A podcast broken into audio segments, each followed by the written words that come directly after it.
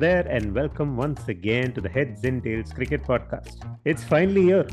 After all the buzz, fanfare, and controversy, the 2023 ODI World Cup is finally underway.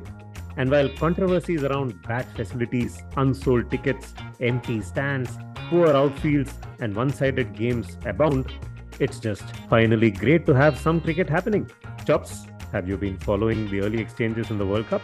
I have been, and uh, yeah, you're right. Uh, it's one of those things that you keep criticizing um, as it approaches the start, and then once the start begins, you somehow manage to put all of it behind you, and uh, you somehow manage to focus in on the action and uh, take great pleasure from it. I have loved the action so far, uh, other than one or two matches against the lower ranked sides. You haven't had uh, too many high scoring matches where one team has bashed the other. Although South Africa took great exception um, to that, and how well did they do so? But other than that, it's been a very competitive World Cup. I think the pitches have been fine. Uh, they've not helped uh, either the batters or the bowlers uh, inordinately, and um, hopefully the trend will continue in the future games as well. Yeah, it would have been nice to have uh, slightly closer finishes. But that said, while the margins of victory have not been close. Some of the games have been fairly tightly contested. I'd say yeah. Pakistan were given a almighty scare by Netherlands before they yeah. managed to win that game. India were uh, made to sweat quite a bit by Australia, losing yeah. three top order wickets for Ducks. I I don't recall that happening in a one day game, uh, and a team going on to win from that position in the past. So that was quite special as well. And uh, I love the way Sri Lanka came out and uh, counterpunched after South Africa put on that massive, massive score at the Kotla but uh, all the games eventually ending up uh, with one-sided results, and we'll talk about that as we go in. Uh, yep. But other than that, uh, it's been nice to see some very varied conditions. Uh, the pitches, yep. especially uh, Kotla and Chepauk, the two big centers, turning up pitches very very different in character and producing some fairly interesting one-day cricket. So I'd say on the field, leaving aside the Dharamshala outfield, which has been once again cause for a lot of controversy. The on-field action has broadly yeah. been good in this World Cup, and and I hope that you know it would go up a further level as we go into the second week of the tournament.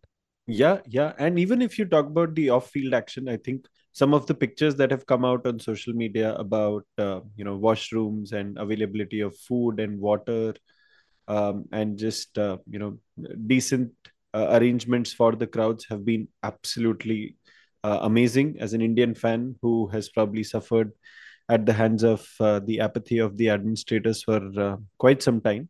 Yes, there have been a few misses as well, uh, but um, yeah, I think overall things are looking up as of now, and hopefully, you know, the trend can continue.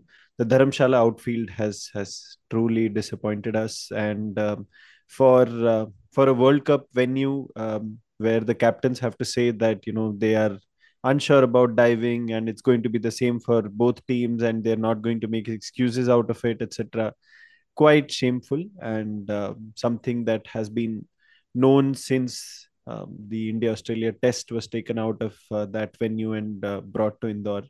So yeah i just hope that that outfield doesn't uh, end someone's world cup or even someone's career for that matter. Yeah that's one of my wishes as well and i also hope uh, the ticket sales for these games would uh, you know uh, would sort of start catching pace with when people actually want to buy tickets because it's strange to see tickets going up on sale and BCCI sending out notifications on the mornings of matches because it really is too late to plan uh, your day around cricket if uh, your tickets are going to be available on the morning of the match or sometimes even after the match has begun. These notifications have been coming out from the official website uh, that sells these tickets. So that's very strange to see. Even in the India Australia match, um, you know, the Chennai crowd is a fairly faithful crowd, especially for India matches. Uh, I think people mentioned several times how even bilateral ODIs uh, are, you know, properly sold out there. And to see tons and tons of empty seats was quite disappointing. Can't believe that that is because the fans just didn't want to turn up. I do think, um, you know, the sham that the ticketing uh, scene has been definitely had a role to play there. Yeah, I think there's no uh, there's no uncertainty over why some of these seats in big games are empty. Tickets have not gone on sale, plain and simple. And it looks like uh, either there was an allocation of tickets that's gone outside of the sales window to clubs, But I think uh, the board also is slowly waking up to the fact that uh, you know people who get these freebies aren't really valuing these tickets. So uh, I think they're seeing these empty stands and then trying to get you know ticket sales started, and then it's too late. Uh, yep. It's it's you know you mentioned it's nice to see you know good facilities at some of the grounds. I think Kotla and Chepauk, uh, especially fans who have been to these two grounds have uh, have been have had only positive things to say about the facilities at these grounds. The which is good, but the problem with BCCI and Indian cricket experience is that you set expectations so low that even when you get what is actually considered bare minimum at uh, you know yeah. world class venues around the world, you look at it as a big big win. But we take that win because uh, it's we we definitely need more wins when it comes to watching cricket in India.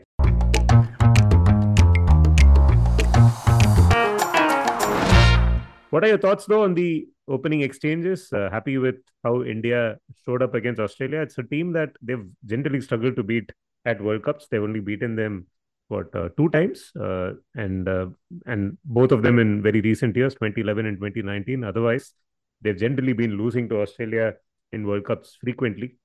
Uh, so managing to get that uh, opening game away, a, a, big win for India. Yeah, absolutely, and um, I think the spinners really, really came to the party. Um, wonderful to see um, Jadeja and Kuldeep especially getting their lines and lengths right. Uh, and and uh, to be honest, they didn't still look at their best. Um, and so with time, they're only going to improve even further as they get more and more overs under their belt. I think uh, complete all-round performance from the bowling unit. Uh, Bumrah um, was also quite good in the initial exchanges, and then the batting obviously faltered big time. Um, and I think Rohit Sharma, soon after he became the Indian captain, had said that he wanted the middle order to be prepared for such situations. Well, the middle order did show up uh, quite confidently yesterday. Um, I think uh, Virat Kohli actually started the resurgence uh, in the chase, and then uh, KL Rahul just took it to another level. The turning point in the chase for me was how KL Rahul really took down Adam Zampa, who was the only frontline recognized spinner for Australia, never uh, let him uh, get settled at all. And then after that, it was more or less a cakewalk for the Indians. Um, great win, and uh, they'll take great confidence from it. Rahul actually has racked up some brilliant numbers at uh, number yep. four and uh, also at number five, which have emerged as the toughest positions to bat at in one day cricket in the last few years. Teams around the world have struggled. And uh, where I don't have Rahul stats uh, in front of me right now, he has a fairly good average in strike rate, way, way ahead of his peers. And he's just been continuing that, right? He did well against Australia in the three match series earlier in the year as well. And uh, just can't put a foot wrong right now, KL Rahul. And yeah. uh, really hope that he can continue this form, both behind the stumps and in front. Took a very good catch. Meanwhile, New Zealand have completed two wins and are sitting at the top of the table, but still very early days to uh, read too much into these results. Uh, Sri Lanka will be unhappy about having lost a big game against uh, one of the bigger teams, South Africa, and uh, England will also be smarting from their defeat against New Zealand in the opener. But long way to go, uh, long tournament, and uh, let's settle in for a lot of good one-day cricketing action.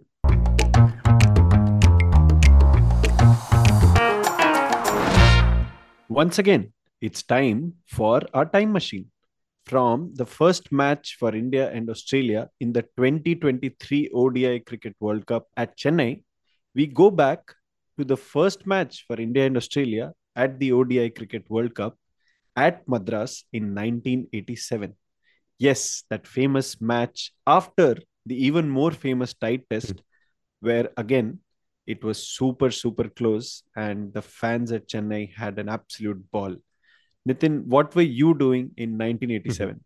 I was a two year old boy, too young to be watching cricket. Uh, and uh, yeah, I, I, was two World Cups away from even starting to watch cricket. So I only caught up with the 1987 World Cup uh, through, you know, several editions of the Sports Star and some very, very grainy Doordarshan quality footage, which is uh, thankfully still available and is not completely decayed into nothingness.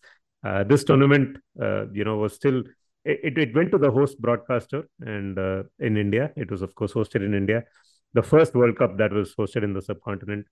Um, and this was before the days of professional broadcasts coming out of uh, the subcontinent. So it was the host broadcaster, Doordarshan, who had the rights to beam this World Cup out. And I believe lots of the games in this World Cup were not even broadcast in Australia.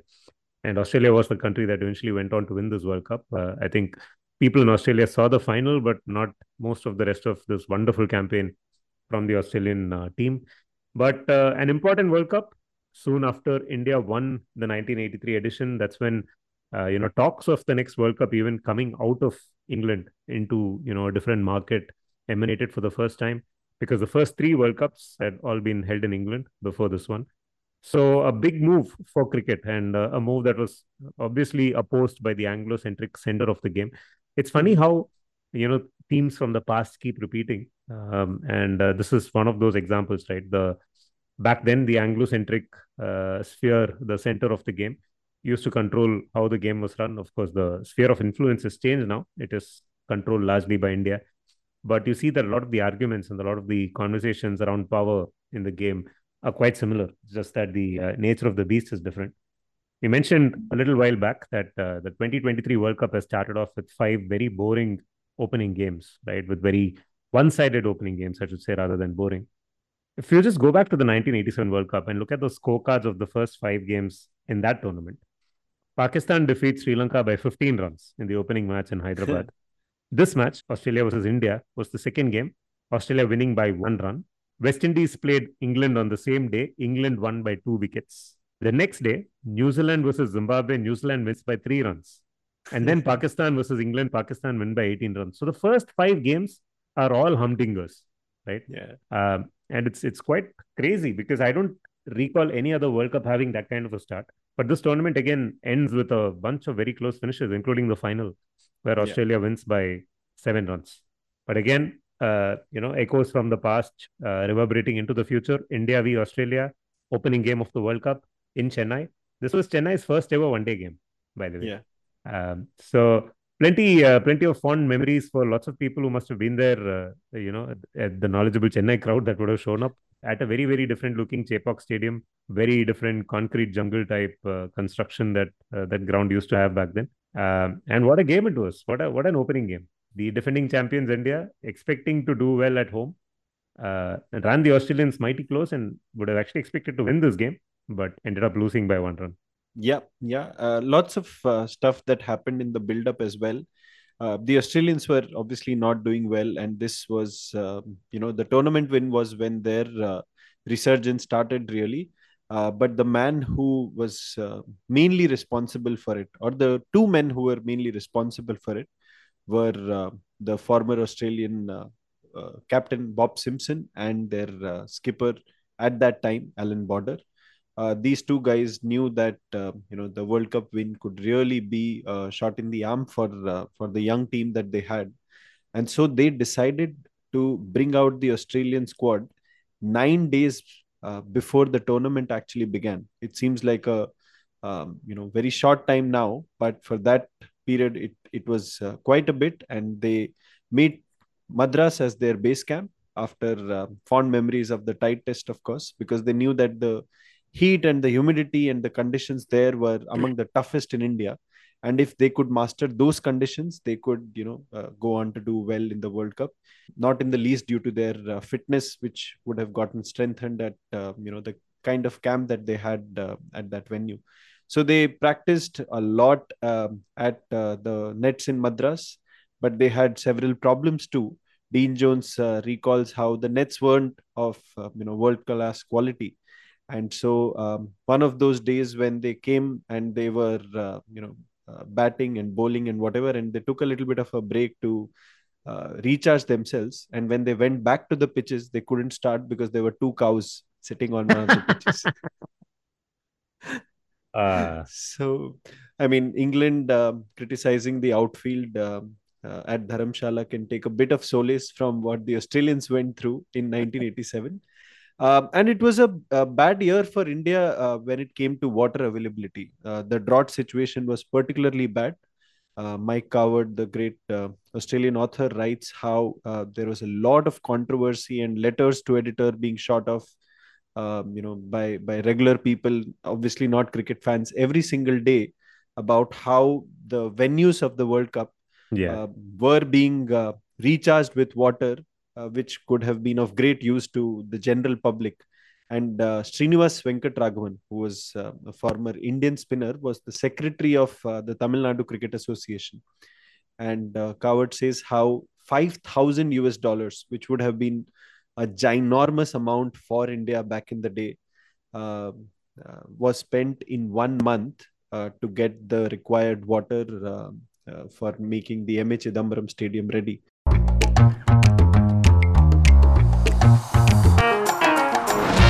Eventually, it was time for the action to begin. India winning the toss and deciding to put Australia into bat on what was expected to be a run feast. Uh, and uh, Australia opening with Boon and Marsh, another echo from the past, resonating into the future. Geoff Marsh opening the batting for Australia in this match. Uh, his son Mitch Marsh, of course, opening in the same city, in the same ground for Australia in another World Cup. Uh, Geoff Marsh scored 100 in 1987. Uh, poor Mitch Marsh could not get off the mark, unfortunately, earlier this week. Sometimes that's how it goes, uh, doesn't it? Uh, you also had Roger Binny playing in this game for India, and uh, Stuart Binny, of course, has played for India. Unfortunately, uh, hasn't played in a World Cup. I don't think he played uh, in any of the World Cups. Missed the 2015 World Cup also, I think, which was around when his career was underway.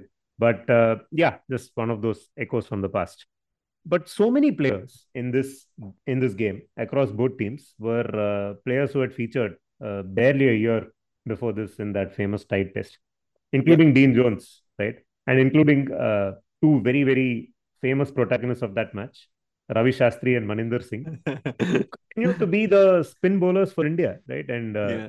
there's been a lot of talk in 2023 about India's spin bowling attack and people yeah. were questioning whether Akshar Patel, Ravindra Jadeja, and Kuldeep Yadav yes. should be the main spinners in the squad because all, all three of them bowl left arm, right? Even though uh, this guy, Kuldeep, bowls uh, rest, left arm wrist spin, they are at the end of the day all left arm spinners. But in 1987 and uh, in 1986 also, nobody seemed to have a problem with India's main spinners being two left armers, Ravi Shastri and Maninder Singh.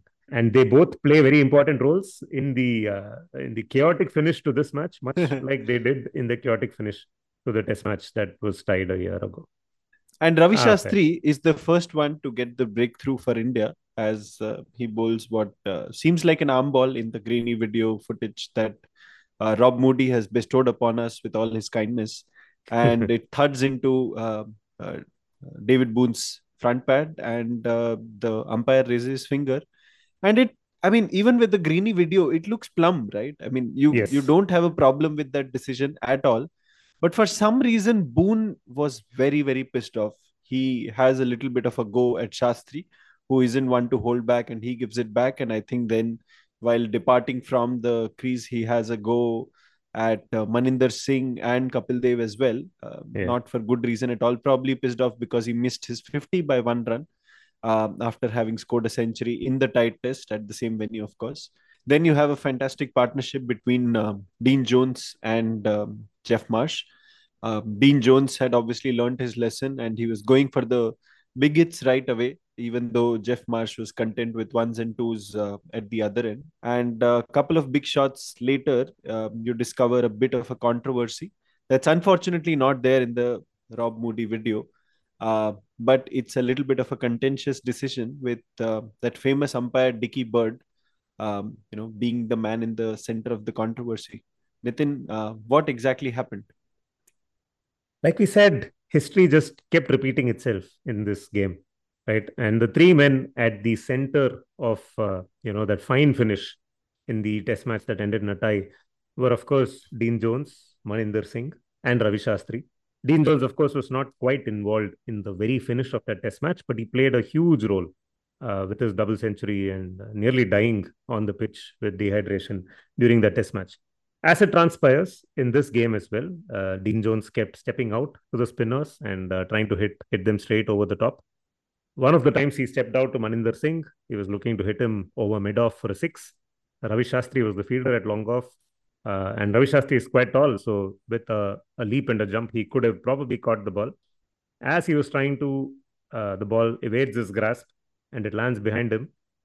And this is where the contention begins because Ravi Shastri signals immediately to Dickie Bird, who asks him that it was a four and not a six. But everybody in the Australian camp, including Alan Crompton, who was the manager of the Australian team, uh, was very certain that the ball hadn't just gone over the ropes, but had carried at least a full meter over the ropes. And uh, in fact, people even said that they were very disappointed that someone like Ravi Shastri would claim that this was a boundary. But uh, Ravi Shastri's teammate, Kiran More, who's the wicketkeeper for India, of course, miles away from the action, really. But uh, Kiran More says, I was very sure that it was a four and not a six. As it transpired, yeah. Uh, Bird signals four. They go on with the game. But in the mid innings, uh, in the mid game break, uh, there is uh, a furious discussion between the officials and uh, and you know the captains and the important players on both sides. And Kapil Dev finally was gracious enough to agree that you know this could be signaled a six and not a four, and two runs get added to the Australian total. It probably was a six, uh, going by whatever evidence we have. It's uh, we don't have footage per se, but it does look like it was a six, and uh, no camera really caught it, and eventually it was signaled a six so the funny thing about this incident for me is that you know different sources have very very different accounts and dean jones himself says multiple things at multiple platforms there is an article he has written for the age where he says that bob simpson and uh, alan crompton were the guys who went into the umpires room first and then they went to Mohammad Hanif, the great Pakistani batter, who was not the match referee, he was the match hmm. adjudicator. That was the designation back then and then on twitter one day he perhaps woke up on the wrong side of the bed and said that he was the one who went to the dressing room uh, to the umpire's room and got the decision changed and again kiran more has different uh, you know uh, uh different things to say one at one place i think in an interview to nagaraj uh, gollapudi on uh,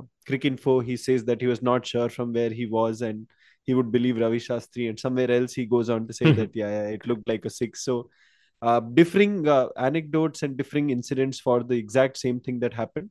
Uh, uh one place says that uh, Dickie Bird actually uh, signaled a six first, and then when Ravi Shastri very forcefully from wherever he was, you know, said that the doctor has ordered for a four and not a six, he changed the decision. Um, and and David and Dickie Bird was quite pissed off about the whole thing.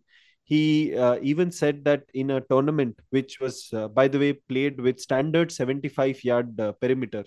Can you imagine that? I mean in this day yes. and age you have uh, every single ground being measured so accurately. And then you know one of the first visuals they show on tv is how much the boundary is far away from the center of the pitch on every side but that world cup back in the day was played with standard 75 yard boundaries and it was not uh, you know uh, some sort of a perimeter which was marked out very clearly. It was just chalked. Yeah. Chalk powder. So Dick, yes. Dickie Bird even goes on to say that uh, you know we will per- perhaps need to have more people in the umpiring group because you need to have boundary stewards who would just stand yeah. around the boundary and tell the main umpires whether something has gone for uh, for a six or a four. Maybe that's what Hanif Mohammed should have been doing instead of adjudicating whatever that was.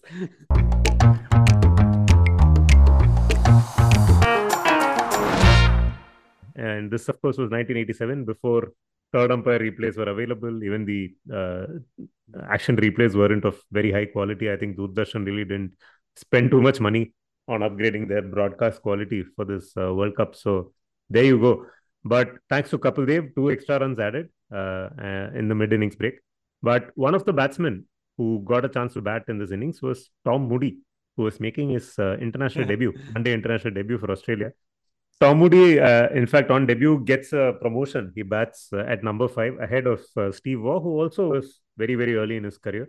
This was, of course, a very important World Cup for Steve Waugh, as indeed was 1999 as well. But uh, this is where he really made his name, bowling in the death and scoring very important runs lower down. In this game, he, he scored an unbeaten 19 or 17 balls without a boundary. So a lot of running there. Moody himself gets eight runs. But uh, things get a little tougher as uh, the innings progresses and the ball gets older. Uh, India resorts to spin and lots of cutters. Eventually, Australia finished with 270, which is a huge score uh, in these circumstances, even on a flat pitch. But the Indians come out, uh, actually, or rather, I must say, Australia score 268, and then two runs get added post facto to that score. Yeah. The Indians come out to bat, and this is the last season of Sunil Gavaskar's one day career. And finally, at the very last hurrah, he's figured out how to play one day cricket. we have a very, very different Gavaskar, not the guy who batted the entire 60 overs to score 36 not out yeah. in uh, an earlier World Cup. But this was Gavaskar who would score 37 of just 32 balls, and he would outscore Krishnamachari Srikanth in their opening partnership. Yeah. But un- up until late in his career, uh, Gavaskar used to play without any headgear. But in yeah. this World Cup, he had already started wearing that skull cap, a very, yeah. uh, you know, distinctive piece of Gavaskarian attire, I must say. The skull cap with the uh, top hat on top of it. And uh, and he was playing these beautiful shots to the offside and very perfect measured shots. He had started going over the top as well. Like you mentioned, takes the spinners on, keeps skipping out but uh, eventually uh, holds out. I think uh, Taylor gets rid of him. Peter Taylor, the off spinner with, with a big mustache, gets rid of uh, Gavaskar. And it's time then for the other debutant in this match, Navjot Sidhu. Uh, and I didn't realize this. Navjot Sidhu makes his ODI debut in this game in 1987. He made his test debut in 1983. So he almost you know connects the 1983 yeah. generation with the the 1999 generation because he he played all the way up to 1999 or 98 i think uh, for india fairly long even career. 2001 also right uh, that boring double hundred in west indies no that was the 97 series 97 yeah, yeah 97. that was the 97 series yeah i think he played his last in 98 or 99 of course he played against australia in chennai he takes on shane warne and the other spinners uh, in the 98 test match. He does that here as well.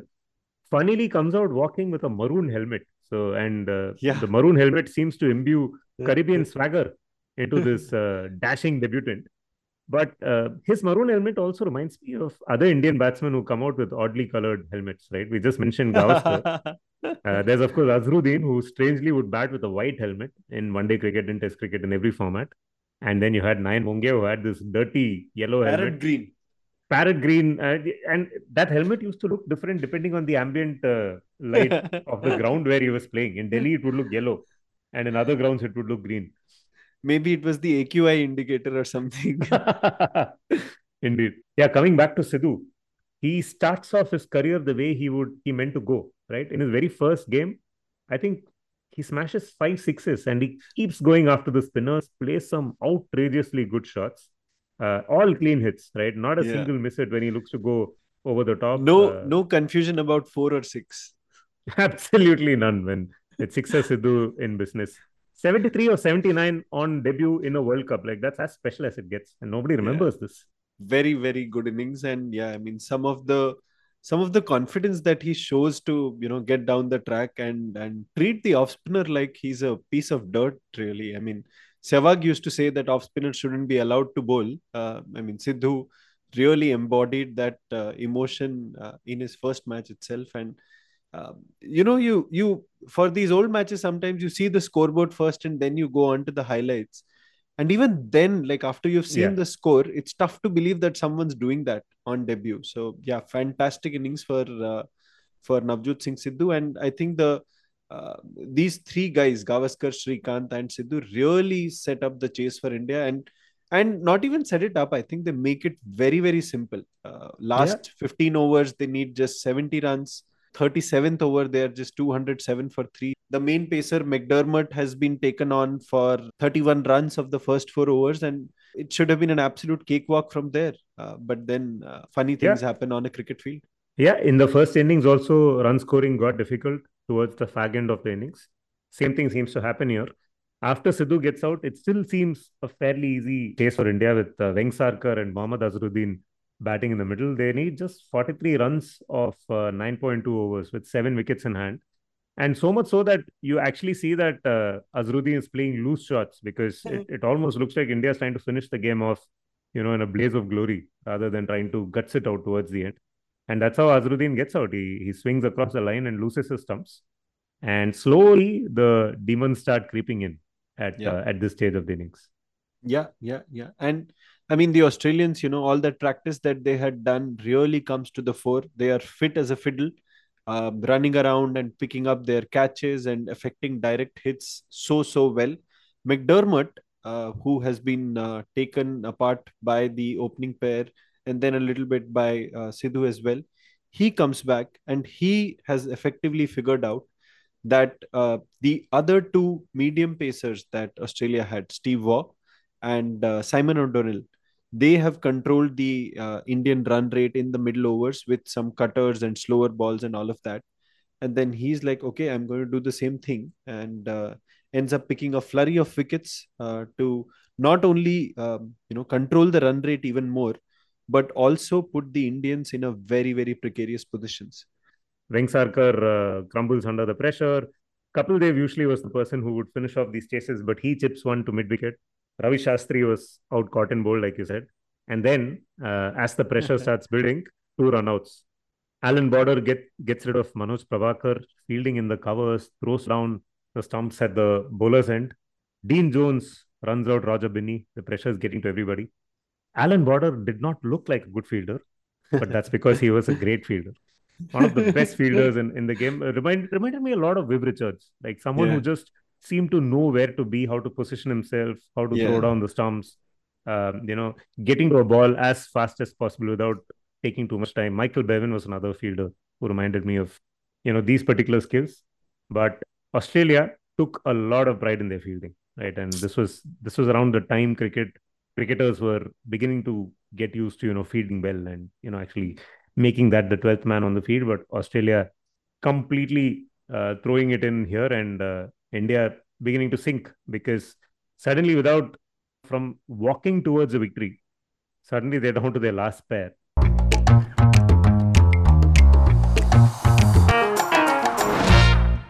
Kiran More is batting with Maninder Singh. Maninder Singh, of course, has been in this position before uh, when it gets tight at Chepauk. Kiran More will be in this position again uh, five years later in that 92 World Cup where again India are chasing a very similar target, and again they're losing their head towards the end of a chase that they probably should have aced. In 92, Kiran More gets away boundaries of uh, Tom Moody and keeps India in the chase. Here he gets boundaries of uh, Craig McDermott, again through the leg side, to keep India in the chase. but it's all down to Maninder Singh, who's at the other end, uh, facing the ball. And uh, India need four runs or five runs of the last over. But with one wicket in hand, it tends to get very tricky when it gets that close. Yeah, and and uh, I think the one thing that I realized when I was watching the highlights of this match was that Maninder Singh was not a mug with the bat. Um, yeah. I think he could hold you know he he knew which end of the bat to hold which is often not true for indian tailenders yeah he's not a and, he's not a Courtney Walsh or a or a yeah. venkatesh prasad yeah he's exactly better than because that, yeah. because that lbw dismissal in the tight test definitely gives you that vibe that you know how can you how can you not put bat to ball like how difficult is it he probably did guy like that yeah. is what ravi shastri will have us believe but yeah, I mean, in this uh, last over also, um, I think there are a couple of runs he takes through the offset, which is a pretty decent shot. And then, yeah. you know, you're like, okay, he's going to do it. But then that last shot that he plays with just two runs to get. With two I mean, balls in hand. It's not yet down to the last in hand. Yeah. yeah, exactly. Like, why would you go for the big shot? Like, why would you go for the glory shot when, you know, uh, you've already been hurt once? In Hindi, we have a saying, दूध का जला छाछ भी फूक फूक कर पीता है which essentially means that if you've been if your tongue has been burnt by very very hot milk even if you are given buttermilk right out of the fridge you will check the temperature twice this is maninder singh a test has been tied which was in the bag and you're going for that stupid big shot and this is not a great ball i mean okay yeah. steve waugh in this world cup was amazing with the ball no one knew the back of the hand uh, slower ball before uh, Steve Waugh did. He brought it out, uh, stopped runs with it, picked up wickets. But this is a normal ball, and even for a tailender, I mean, the slower it gets, the better it is. Perhaps really stupid shot that he hits on the last ball, and once again. Uh, with him at the crease, uh, India just managed to lose a match which was completely in the bag. I mean, this is snatching defeat from the jaws of victory. Last eight wickets lost for 62 runs in 13 odd overs. Terrible loss. And uh, I mean, somehow India managed to still reach the semi final, as do Australia, who, you know, eventually become the champions. Yeah. But uh, such a disappointing loss, man. Yeah. And uh, we mentioned how, you know, all these protagonists from various from 1992 and 1986 were again in the hot seat. We should also mention Steve Waugh, who bowled that last over was the player who dropped the catch and then secured the run out of the very last ball of the 1992 World Cup game, which also ended in very similar fashion with India needing three runs to win of the last ball or four runs to win, three runs to tie of the last ball of the match. Javagal Srinath swings one deep into the leg side. Steve Waugh drops the catch, but holds his nerve, throws the ball back, runs out Venkatapati Raju, who was busy celebrating when Steve Waugh dropped that catch and pumping his fist and pissing off Steve Waugh into throwing a, a fairly good throw, good enough throw to get him run out. India finishing one run short in 1992. India finishing one run short in 1987 as well. And both times, Steve Waugh was there at the very last moment to ensure that his team finished one run on top.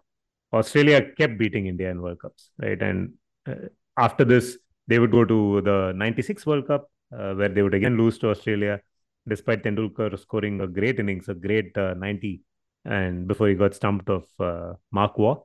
In the 99 World Cup, Australia absolutely demolishes India in the Super 6 stage. 2003 World Cup, they defeat India twice, and let's not talk about what happened in the final. Finally, India defeats Australia in the 2011 World Cup in the quarterfinal. And I remember going into that match, how while India was were the favorites to win that World Cup, everybody said whoever wins this game, the quarterfinal is going to win the World Cup. It didn't matter which other team was going to make the semis or the finals. Uh, it was that big a game, and uh, and then of course in 2019, India again managed to beat Australia, but not before they lost the 2015 semi-final to Australia. So all in all, finally it's good to see. I would say after this week's result, the Australia bugbear is finally off India's back because this team finally is capable of keeping their cool and defeating Australia in a pressure game in the World Cup.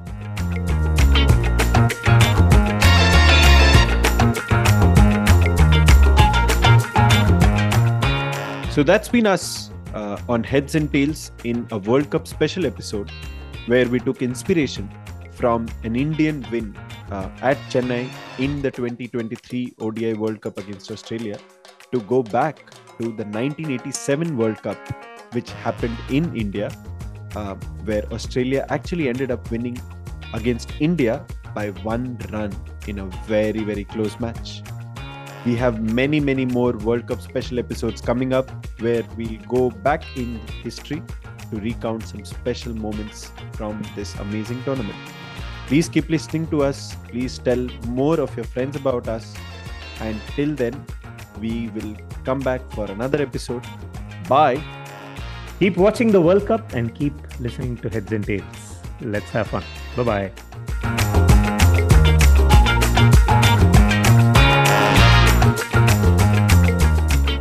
You were listening to Heads and Tails, hosted by Abhishek Chopra and Nitin Sundar. Produced by Audiomatic. Producers for Audiomatic, Rajesh Tahil and Avdoot Khanolkar. Assistant producer, P.